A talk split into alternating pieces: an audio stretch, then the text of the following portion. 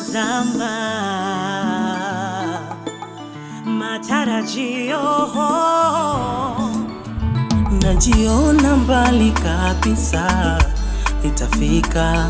siwezi kata tamaa ninaweza sana.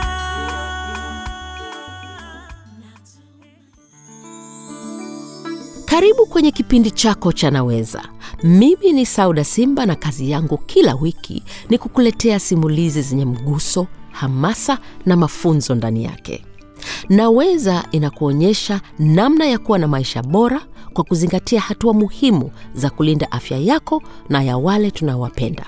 Leo tutasikiliza simulizi kutoka kwa Majuma Ahmed. Yeye ni mkazi wa Igoma wilayani Mwanza kwenye Masamaki Kemkem.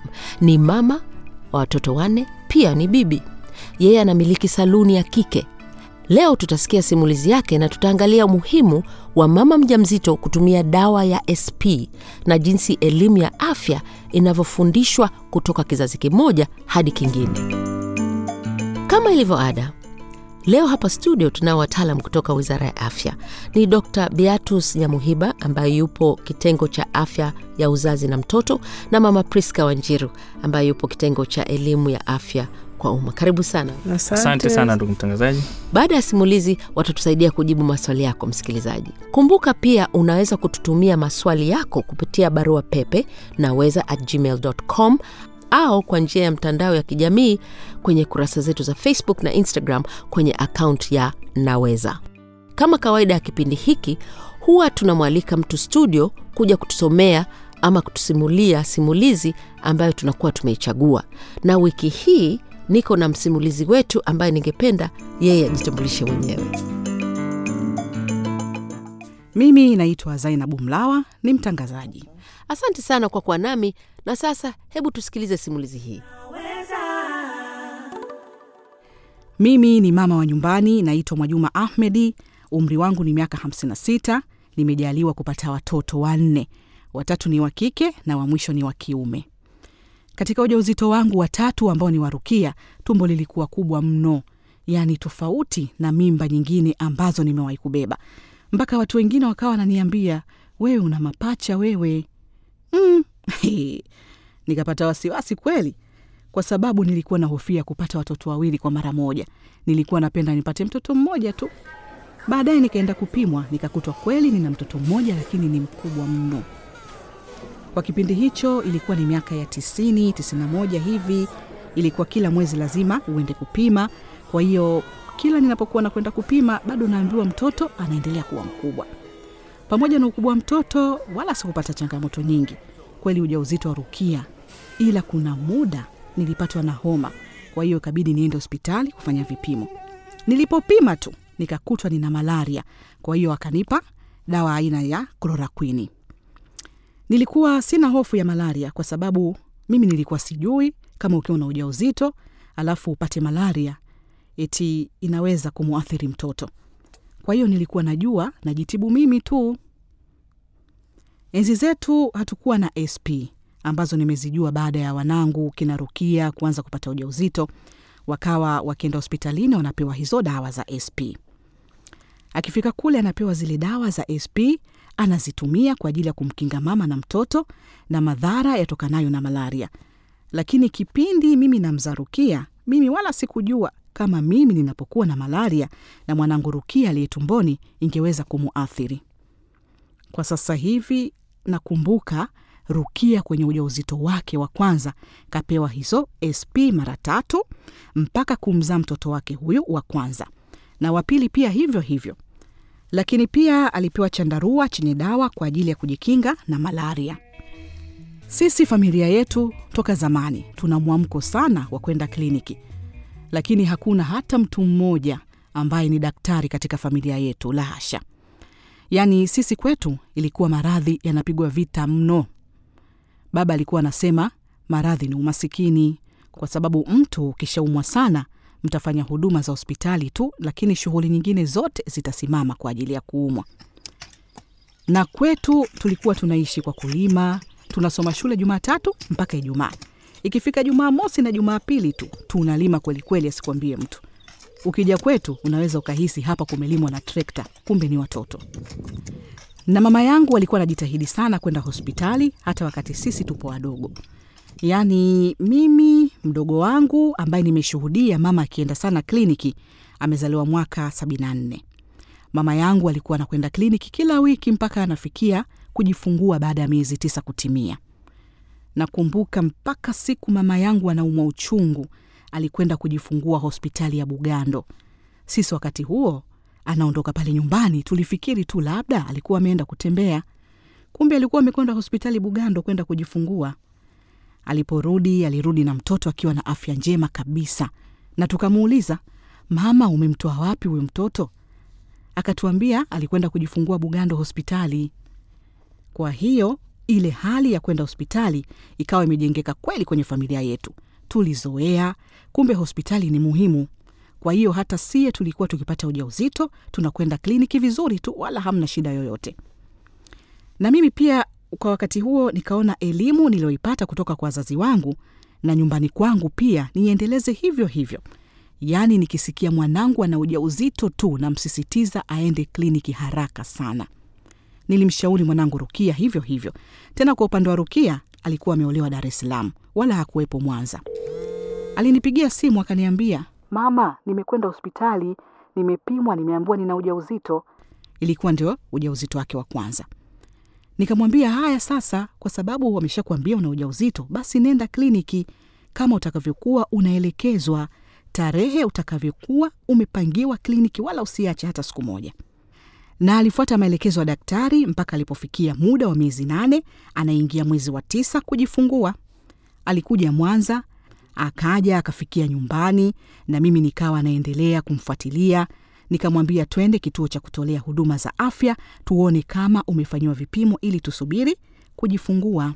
Na kweli tuliendelea hospitali mpaka ilipofika siku ya kujifungua.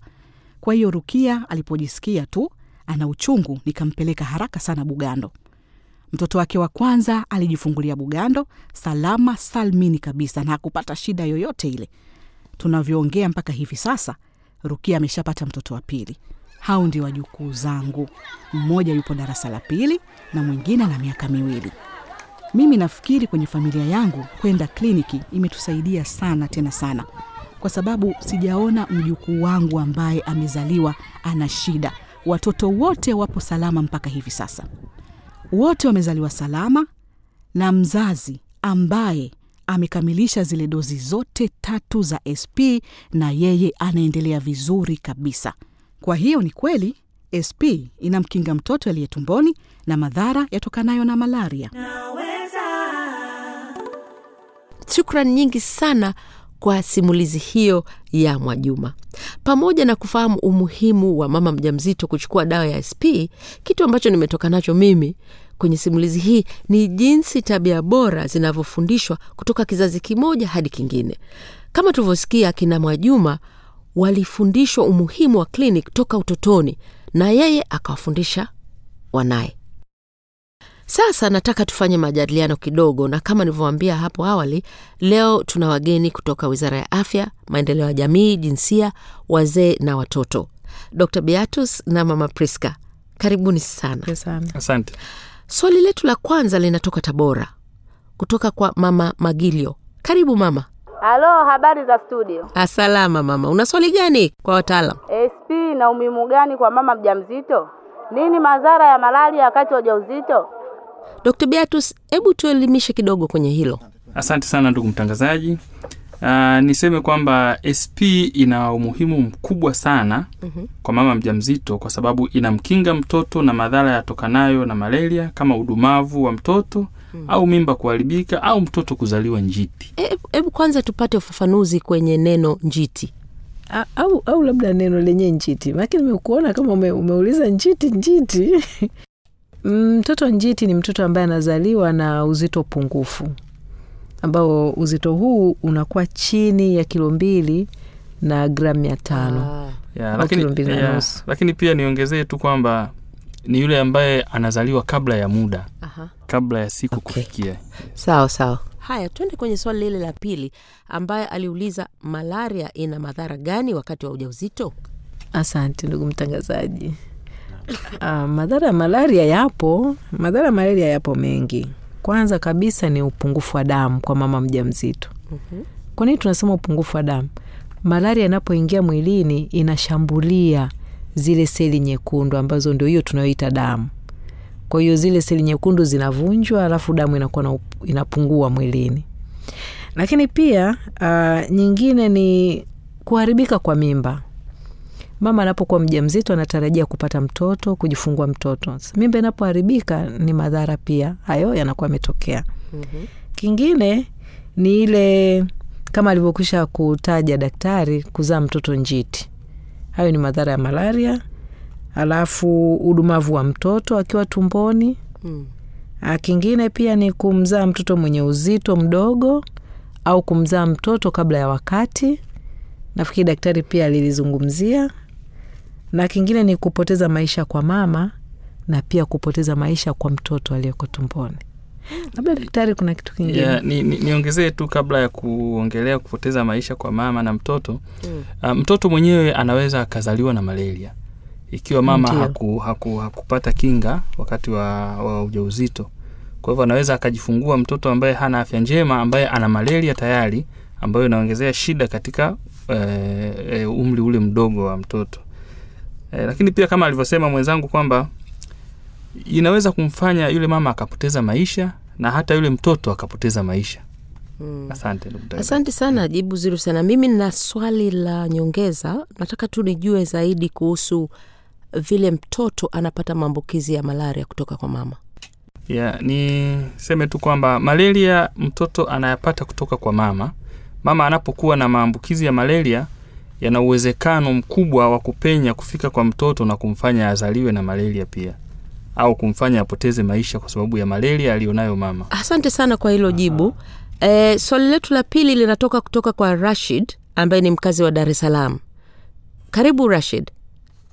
Nina swali moja naweza kuuliza tafadhali. Ni kwa nini kina mama wengi hawajawazito hawanywi dozi zote tatu za SP kama anavyoshauriwa na daktari au wataalamu wetu?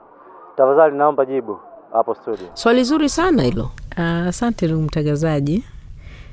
Hilo limekuwa ni tatizo na tatizo hili linaanzia tangu kwenye jamii. Mimi naweza nikasema hivyo. Kabisa. Kwanza kwenye jamii kunakuwa na mila potofu.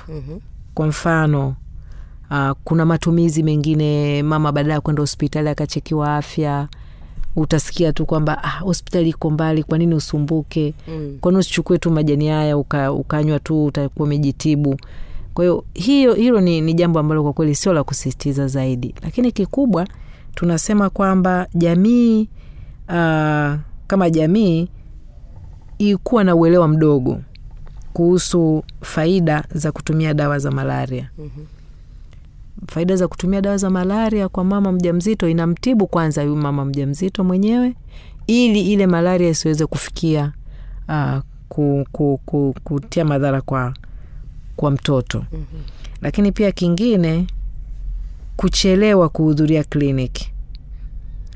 Uh, hii kuchelewa kuhudhuria kliniki inamfanya mama asiweze kufikisha zile dozi tatu za sp mm. dozi tatu za sp zinatakiwa mama anapoanza tu kuhudhuria kliniki. Anapotambua ni mja mzito akaanza kuhudhuria kliniki pale anaanza kupewa dozi ya kwanza ya sp mm-hmm. na anapewa kwa vipindi maalum kulingana na atakavyoshauriwa na mtoa huduma kwa hiyo wakina mama wengi kwa kuchelewa wanakuta wanapata sp uh, chini ya zile dozi tatu zinazotakiwa kupewa mama mjamzito Kwa hiyo huyu mjamzito ana ratiba maalum, anapewa dawa mara kadhaa, anarudi anapewa tena, na labda anagundua ana ujauzito ndani ya miezi minne. anaweza akagundua mapema kwa sababu mama, mama kugundua ujauzito mm. anagundua mapema lakini anachelewa kwenda kupata huduma ya upimaji Ah. katika vituo vya kutolea huduma Okay. kwa hiyo ile inamfanya achelewe pia kuanza kupata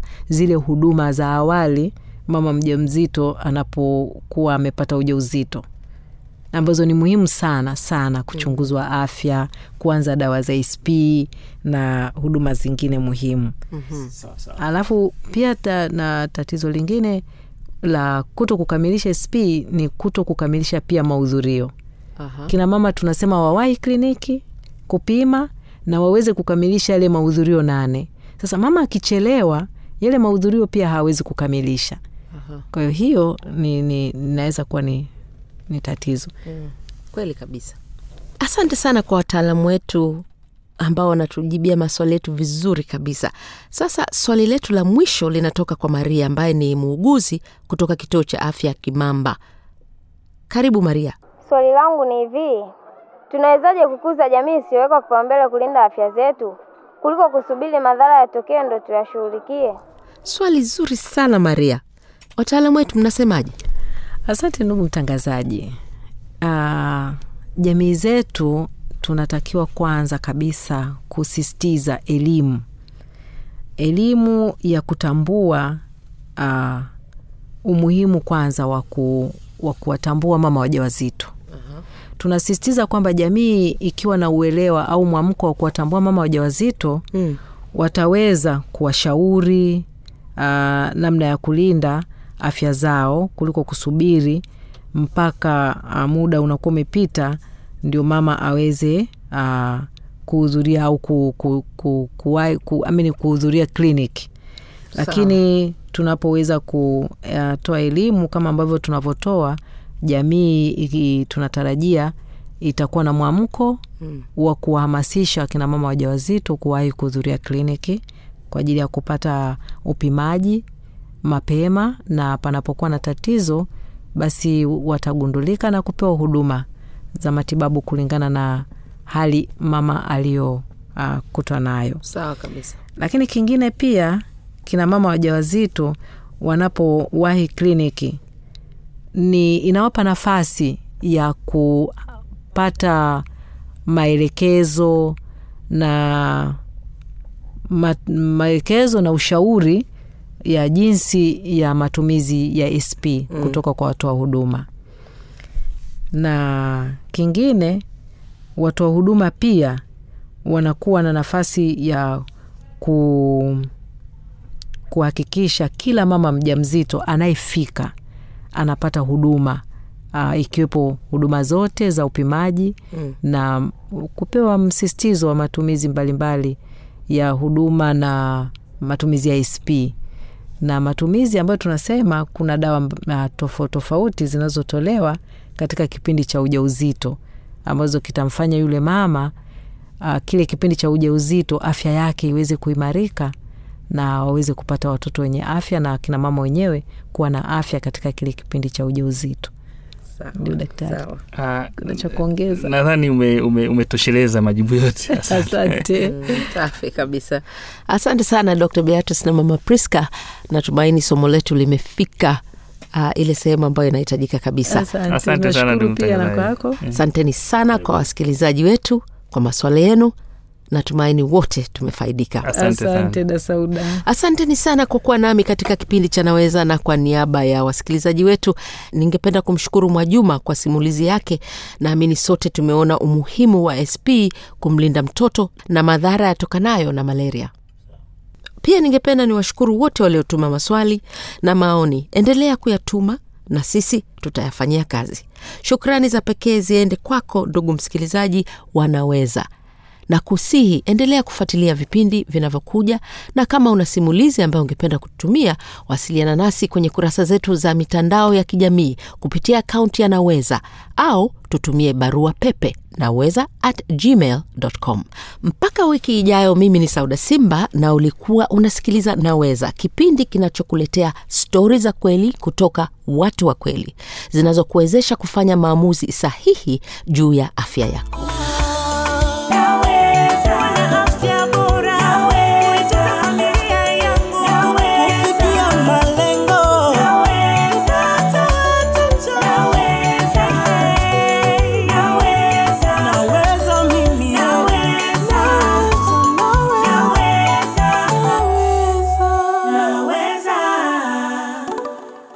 Ujumbe huu umeletwa kwenu na Wizara ya Afya, Maendeleo ya Jamii, Jinsia, Wazee na Watoto kupitia kitengo cha elimu ya afya kwa umma kwa kushirikiana na watu wa Marekani.